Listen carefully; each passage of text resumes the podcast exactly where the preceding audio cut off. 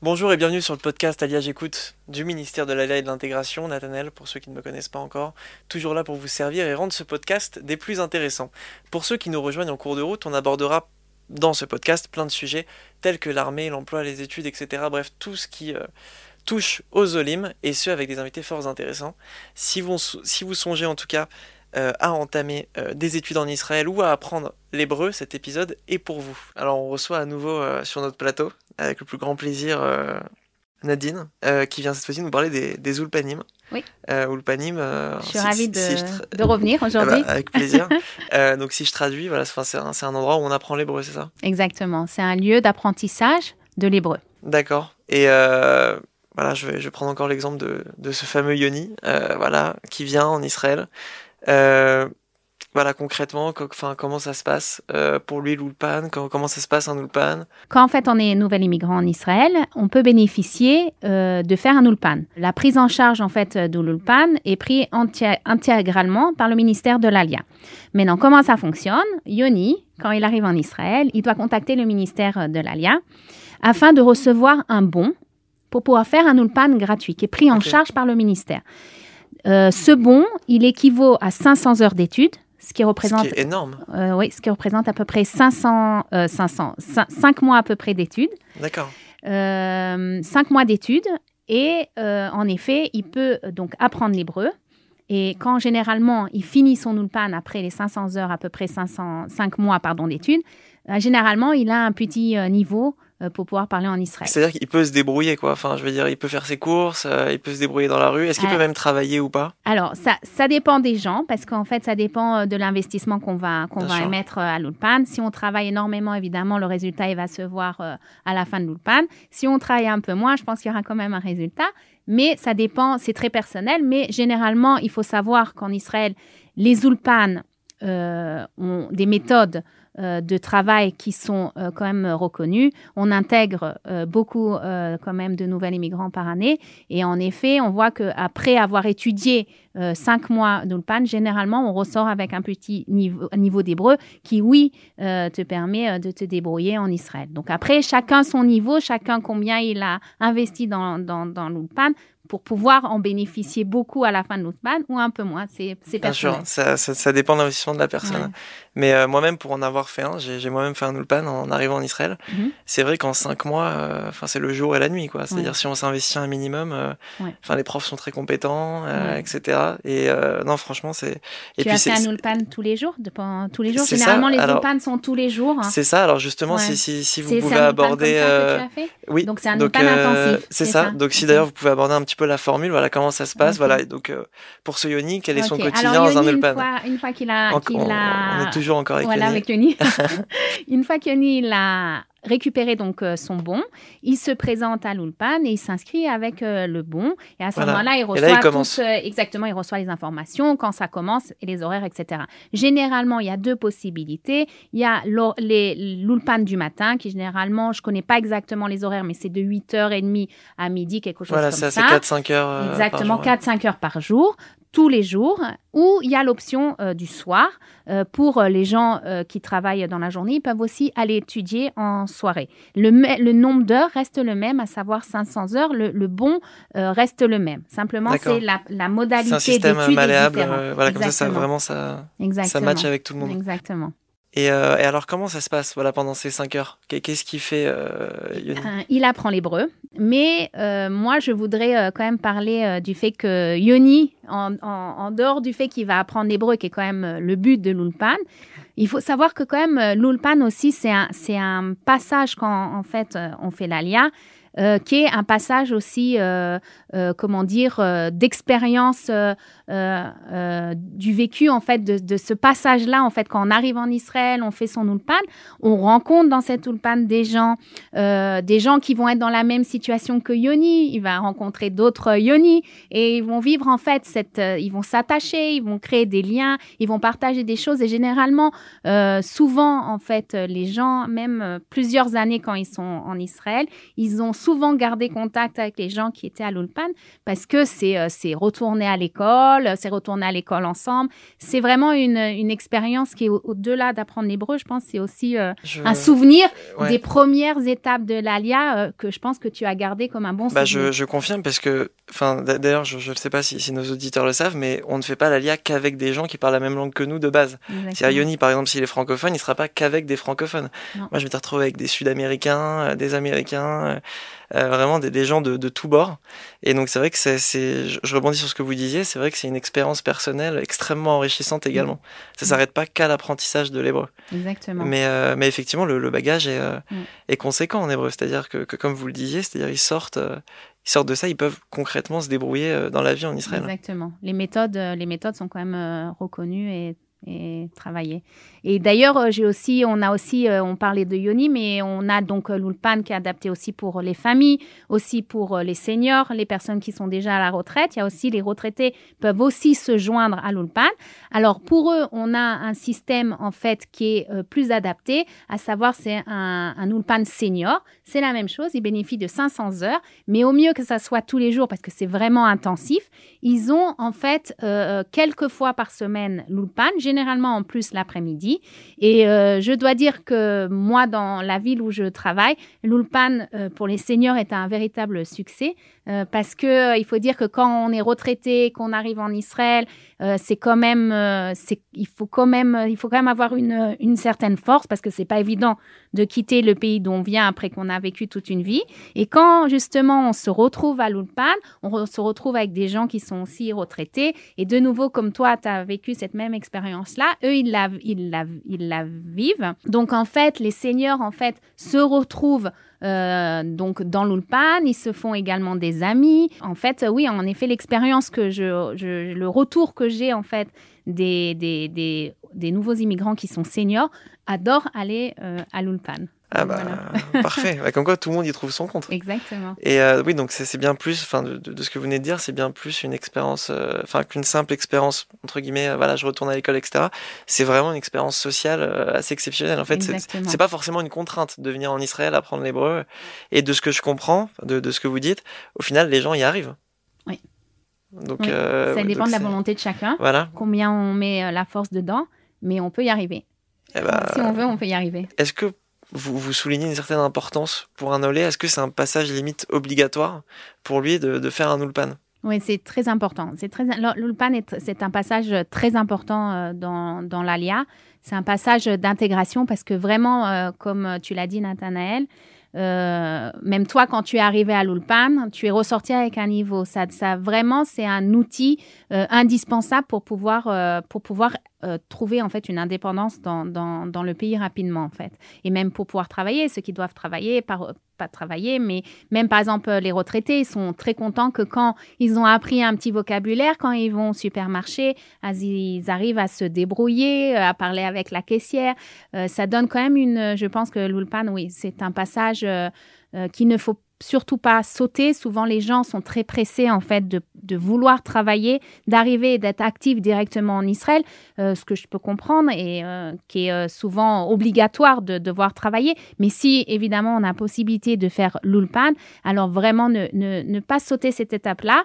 ça paraît cinq mois de perdu, mais pas du tout. c'est cinq mois où on apprend l'hébreu, cinq mois comme on a dit où on s'enrichit personnellement, on apprend à connaître les gens, on apprend même à vivre, on des expériences euh, partagées avec des nouvelles immigrants. Donc, euh, ne, pas, ne pas louper, si les gens peuvent, ne pas louper euh, le passage de l'Ulpan, évidemment. Et puis, de toute façon, vous, vous parliez du, enfin du fait de travailler, enfin je veux dire on peut le faire aussi en parallèle de l'ulpan puisque comme vous disiez voilà c'est ou le matin ou le soir, mais c'est que 4 heures euh, par jour à peu près. Donc euh, voilà enfin c'est du 8 midi, on peut très bien bosser l'après-midi etc. C'est possible aussi euh, de le faire le soir, c'est juste. Et des fois les gens ont des contraintes, donc des fois c'est pas évident parce qu'ils doivent tout de suite commencer à travailler dès qu'ils arrivent en Israël. mais aussi il faut pas l'oublier que pendant la période de l'ulpan, normalement les nouvelles immigrants touchent une aide financière qui est le panier d'intégration. On avait parlé. On en a parlé premier chapitre. Donc, ça permet aussi de pouvoir faire l'Ulpan. Ce n'est pas une, une, un montant qui permet de vivre avec, mais c'est un montant qui permet d'aider pendant la période d'Ulpan. Donc euh, voilà, si les gens, pas tout le monde a la possibilité de pouvoir euh, euh, commencer par l'Ulpan, mais si les gens l'ont, ne pas hésiter, quitte à sacrifier cinq mois et le faire, bien entendu. Ouais. Et, et qu'est-ce qui se passe pour ces gens-là mm-hmm. Enfin, admettons, voilà, je, suis, j'ai fait cinq mois d'Ulpan. Bah, Soyoni, voilà, mm-hmm. il a fait cinq mois d'Ulpan et on va dire il s'est peu investi, etc. Est-ce qu'il a l'occasion de, enfin, est-ce que vous, vous, faites quelque chose pour lui comme une espèce de d'un deuxième Ulpan euh, Alors, c'est une très bonne question. Alors, Yoni, même s'il a très bien travaillé ou s'il n'a pas beaucoup travaillé, il peut en effet bénéficier euh, de faire un Ulpan supplémentaire dans le cadre en fait d'un Ulpan privé. Maintenant, euh, pour bénéficier de recevoir l'aide du ministère de l'ALIA et de l'intégration d'un Ulpan privé, d'abord, la première chose à faire, c'est de euh, de, consulter euh, sa conseillère. Yoni, il doit, il doit consulter sa conseillère et lui dire, voilà, j'ai fini mon Ulpan des cinq mois, je pense qu'il me faut encore un Ulpan ou je veux progresser, qu'est-ce que je dois faire? Donc Yoni, en fait, il faut qu'il qu'il consulte en fait sa conseillère pour, pour savoir comment ça fonctionne. D'abord, il, va chez sa conseillère, il dit, voilà, j'ai fini les cinq mois d'Ulpan, j'aimerais euh, progresser encore plus, quelles sont mes possibilités? Donc à ce moment-là, elle, elle va vérifier les possibilités, mais en effet, à l'heure actuelle, il y a une possibilité de travail d'étudier dans un ULPAN privé, que ça soit prise en charge par le ministère de l'Alliance de l'intégration. Mais non, ce n'est pas automatique, ce n'est pas tous les ULPAN privés. Nous travaillons avec des ULPAN privés qui sont agréés, il y a une liste d'ULPAN. Donc, si l'OLE, si le nouvel immigrant est intéressé de, faire un autre ULPAN, directement se tourner auprès de la conseillère afin de savoir les démarches à faire, quelles sont les démarches, quelles sont les listes, quels sont les ULPAN privés avec lesquels le ministère travaille, car on travaille avec les ULPAN qui sont agréés, pas avec tous les Ulpan privés, et de savoir comment, ça, comment euh, la prise en charge peut être, euh, peut être effectuée. Voilà, donc même en, règle générale, voilà, si un olé a, a de toute façon une question ou quoi que ce soit, voilà, de toute façon, on en parlait justement dans, dans, dans, notre podcast précédent, mais on, voilà, il, peut s'adresser de façon à sa conseillère, elle peut l'aider sur euh, plein de sujets exactement. différents. Exactement, entre autres l'ULPAN, souvent ça arrive que les gens, en effet, euh, après cinq mois, considèrent que le niveau, il n'est pas suffisant et qu'ils veulent continuer. Donc à ce moment-là, pas s'arrêter là. De nouveau, c'est Ah, donc c'est pas forcément qu'en cas d'échec. Enfin, je veux dire, c'est quelqu'un aussi qui peut vraiment vouloir continuer à apprendre, etc. D'accord. Tout à fait. Tout à fait. Donc euh, vraiment, donc se tourner auprès de la conseillère, vérifier les options possibles, aussi rentrer euh, dans notre site du ministère de l'ALIA et de l'intégration. Dans le site, il y a toute une, une partie donc en français. Le Yoni peut rentrer dans le site, voilà, il a son espace personnel, etc. aussi. Exactement, il peut consulter sur le site, regarder ses droits et, et, en effet consulter la conseillère et qu'elle lui explique si euh, quelles sont les possibilités, si l'hébreu qu'il a appris pendant les l'espace des cinq premiers mois ne lui suffit pas. D'accord. Bah, d'ailleurs, euh, petit aparté, le lien du site sera évidemment en description. Et vous parliez notamment du, fait que ce soit à l'olé de, de, demander à son conseiller, etc. Même pour le premier Ulpan, c'est le cas également. Exactement. Il faut qu'il fasse la demande. Il faut qu'il fasse la demande de recevoir son bon. pendant la, enfin, le premier rendez-vous, c'est ça dans lequel on parle dans, ça peut être, dans notre précédent podcast d'ailleurs. Mais euh, Exactement. Dans le premier rendez-vous, en effet, euh, il peut recevoir à ce moment-là, s'il souhaite commencer l'ULPAN tout de suite, et à ce moment-là, il peut demander son bon à la conseillère. Euh, c'est un bon qui est donc attitré à son nom, il remet ça à l'ULPAN et la prise en charge est, totale. Et, d'ailleurs, il y a, y a pas mal d'ULPAN, enfin, je veux dire, euh, en Israël, enfin, je veux dire, avec lequel vous avez vos partenariats, etc.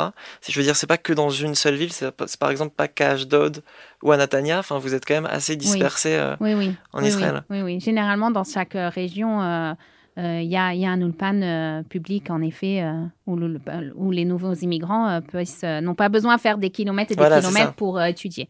Exactement. Généralement, il y a de, en effet de nombreux ulpans bah, à travers tout Israël. Bah, voilà, donc vraiment, euh, ce sera le mot de la fin, c'est qu'il n'y a pas d'excuses. Finalement, vous avez tout fait pour euh, nous faciliter la vie. Bah, écoutez, euh, Nadine, encore une fois très clair. Hein, on, a, on, a, on a bien compris l'importance de l'Ulpan, que ce soit de par l'hébreu, mais également de par l'expérience sociale, etc. Donc voilà, en tout cas, foncez. Puis c'est évidemment pris en charge par le ministère de l'Alliance et de l'Intégration. Encore une fois, merci d'être venu, merci à toi, Nadine. Merci à toi. Et puis on se retrouve. à bientôt. À bientôt, si Dieu veut. Alors nous continuons dans notre périple de l'intégration avec Tiffany, Tiffany qui est responsable du service Préalia pour les francophones au Minal Student Team. Salut Tiffany. Bonjour Nathanaël. Alors Tiffany, qui êtes-vous? Présentez-vous. Alors bonjour Nathanaël, merci de me recevoir sur, donc, sur ce programme du ministère de l'aide et de l'intégration israélien. Plaisir. Donc moi je travaille euh, au Misra d'Aklita, au ministère de l'intégration, plus principalement au Minala Studentim, qui est le département qui s'occupe donc des jeunes étudiants voilà, qui décident euh, d'entreprendre leurs études ou de les poursuivre en Israël. Et je m'occupe du service Préalia du Minala Studentim. Très bien. Et euh, concrètement, qu'est-ce que fait le Minal pour les jeunes Olim Khadashim, les jeunes étudiants, comment ça se passe? Alors, ce service, donc Préalia, a pour but d'informer les jeunes sur les conditions d'admission donc euh, sur les études, pour les études en Israël. Donc, ça peut être euh, les psychométriques, les différents types euh, de, d'examens que les jeunes doivent faire pour être admis en Israël et pour étudier. Et le Minala Studentim en parallèle octroie donc une bourse d'études pour justement permettre à ces jeunes d'entreprendre leurs études euh, sans se soucier voilà, de l'aspect financier. Et également, euh, le MINAL propose un accompagnement social et culturel pour, euh, pour les jeunes en Israël. Donc concrètement, le MINAL, c'est un accompagnement non pas que pendant les études, mais aussi avant. Exactement. Notre service permet à ces jeunes, qui se trouvent donc en l'occurrence encore en France, de bénéficier d'informations sur tout ce qui concerne les études et les aides du Minal à Studentim. Alors, quels sont justement les services octroyés par le Minal? Alors, comme je l'ai dit tout à l'heure, on a donc cette fameuse bourse d'études euh, que le MINAL octroie. Donc, il faut avoir évidemment fait son ALIA pour euh, pouvoir en bénéficier. Avoir, euh, ne pas dépasser. Qui s'élève à combien juste Alors, c'est une bourse qui s'élève à peu près à 10 000 shekels, donc le coût universitaire standard pour une licence par an, et entre 12 000 et 13 000 shekels pour un master. donc voilà, on parle du coût universitaire standard. Donc, comme je l'ai dit, il faut avoir son statut de nouvel immigrant. Il faut commencer ses études avant l'âge de 27 ans pour une licence et jusqu'à l'âge de 30 ans pour un master, et entreprendre ses études dans les 3 ans à partir de la date de la ALIA, sans comprendre la période du service militaire ou euh, national euh, pour bénéficier de la bourse. C'est très très important. À côté de ça, comme je l'ai dit, on a un accompagnement pendant les études. Donc, c'est pas seulement recevoir une bourse, c'est aussi avoir une ambiance un petit peu euh, euh, sociale, culturelle, si on peut appeler ça comme ça, rencontrer d'autres Olim Khadashim, euh, pour justement ne pas se sentir seul pendant les études. Ah, alors, pour la petite anecdote, j'étais moi-même à un cours de pâtisserie à trois semaines, organisé par le Minal Student Team, ah, très sympathique. ouais, donc donc c'est vrai. Et puis, vous organisez tout le temps des événements. Il y a un Tioul cette semaine qui s'organise. Donc euh, oui, donc il y a, un véritable suivi. Alors par rapport à la bourse d'études euh, dont, vous parliez, euh, concrètement, c'est combien de temps? Comment ça se passe? Alors, donc j'ai parlé du coût universitaire, ok, donc y a à peu près 10 000, 10 shekels pour une licence. Par an, c'est ça Par an, voilà maintenant. Si c'est une licence de 3 ans, ce sera 3 ans d'études payées pour toutes les licences d'économie, de, gestion, etc. par exemple. Pour une licence de 4 ans, par exemple, pour le domaine de l'ingénierie, ce sera 4 ans d'études payées. Le maximum que le MINAL peut octroyer, c'est jusqu'à 6 ans pour les études de médecine. Donc ça, c'est pour les diplômes de licence. Pour ce qui est de des, diplômes de master, ce sera des, euh, une bourse jusqu'à 2 ans, voire 3 ans, si la personne a besoin d'une année complémentaire. En plus de la licence En plus. Non, non, non, pas en plus de la licence. C'est pour un type de diplôme. D'accord. C'est ou une licence ou un master. D'accord, très bien. Et on peut par exemple faire une licence en France et venir en Israël et vous. D'accord, très bien. D'un master, tout à fait. D'accord. Donc le MINA, la Team, donc accompagne euh, notamment les étudiants pendant les études, etc. Et on le disait notamment avant les études. Alors concrètement, comment est-ce qu'on se prépare aux études en Israël? Quelles sont les conditions d'admission? Comment ça se passe? Alors, on conseille à chaque personne donc, qui veut euh, commencer ses études en Israël de, évidemment, se préparer par rapport à l'hébreu. On propose un programme qui s'appelle le programme TAKA, qui est un programme de 5 mois, où le but du programme, c'est vraiment de renforcer son hébreu académique. C'est au-dessus d'un ulpan, en fait. C'est vraiment un niveau au-dessus de, de l'ulpan basique, si on peut dire ça comme ça. Et ça permet voilà, de se préparer aux études, peu importe le programme que l'étudiant choisit. Ce qui est important, c'est que l'étudiant ait la base en hébreu pour commencer les études, parce que c'est vraiment la clé pour la réussite en Israël. Et c'est un programme qui est finalement, euh, qui est évidemment financé par vos soins. Exactement. En plus des études, on prend en charge le programme TACA et ça permet euh, voilà, de bénéficier de vraiment un programme complet, donc avant les études et après pendant les études la bourse. Alors très bien, donc on a abordé ce qui se passe avant les études. Maintenant, une fois qu'un étudiant est dans ses études, admettons qu'il ait des difficultés, comment ça se passe? Alors, c'est une excellente question. On propose donc, euh, en plus de la bourse, en plus de l'accompagnement social, un soutien académique. C'est-à-dire qu'une personne, un étudiant qui a des difficultés dans tel et tel cours, peut contacter le Minala Studentim et bénéficier de cours particuliers pour justement réussir et valider les matières euh, où, il a un petit peu de, mal. De cours particuliers financés également par le Minala. En général, ce sont d'autres étudiants. D'accord. si, admettons un étudiant, parce que le système euh, d'éducation est assez malléable en Israël, si un étudiant, par exemple, veut, changer de voie, etc., il ne se complaît pas forcément dans ce qu'il fait, est-ce que vous, voilà, vous pouvez lui apporter un quelconque euh, soutien, des quelconques renseignements sur euh, quelle voie adopter, euh, comment ça se passe? Oui, exactement. On a un, programme, une aide en fait supplémentaire pour ceux qui ont déjà fait leur alias, c'est important de le préciser, ce qu'on appelle euh, en hébreu Sherut Verven, donc un bilan de compétences par un institut qui permet en fait de vérifier, d'évaluer les compétences de l'étudiant et justement de le diriger vers telle et telle filière d'études. Donc ça peut éviter justement de rater une première année, de repayer, etc. etc. Bien sûr. Donc ça existe en effet. Ok, donc ça, plusieurs langues. Très bien. Et en, échange, enfin en contrepartie, je dirais, de, de, cette bourse, il faut faire du volontariat, c'est ça? Exactement. Donc toi, tu peux parler justement de ton expérience puisque tu fais ça chez nous. Ouais. Euh, ce qu'on appelle donc le service social communautaire, le Shahak, chez Revratik et Ilati, qui permet euh, de contribuer finalement à la société israélienne et de bénéficier de la dernière partie de la bourse. Donc notamment dans le cadre de mon volontariat, donc en plus de faire toutes ces activités que je fais, on était euh, semaine dernière au bac bleu blanc avec Tiffany. Est-ce que tu peux expliquer voilà, à nos auditeurs qu'est-ce qu'est le bac bleu blanc euh, Alors le bac bleu blanc finalement ben, c'est un projet voilà, où 900 jeunes viennent euh, de France pour euh, visiter les universités, les écoles en Israël et nous rencontrer évidemment. Enfin nous on vient à leur rencontre pour leur expliquer un petit peu tous nos services, ce, principalement ce service préalia puisque ça les concerne, qu'on est disponible pour en fait avoir toutes les infos sur les études, sur les conditions d'éligibilité du Minala Student Team et ça nous permet voilà, de rencontrer ces jeunes pas seulement par mail et par téléphone, mais vraiment de, voilà, de les voir et de, leur donner toutes les informations dont ils pourraient avoir besoin pour, euh, pour se projeter en Israël. C'est vrai que c'est important de bien se renseigner parce qu'il y en a beaucoup qui passent à côté de, exactement, À côté de ça et en fait c'est un service euh, Beaucoup de personnes ne connaissent pas ce service et maintenant on est un petit peu plus présent sur Facebook, etc.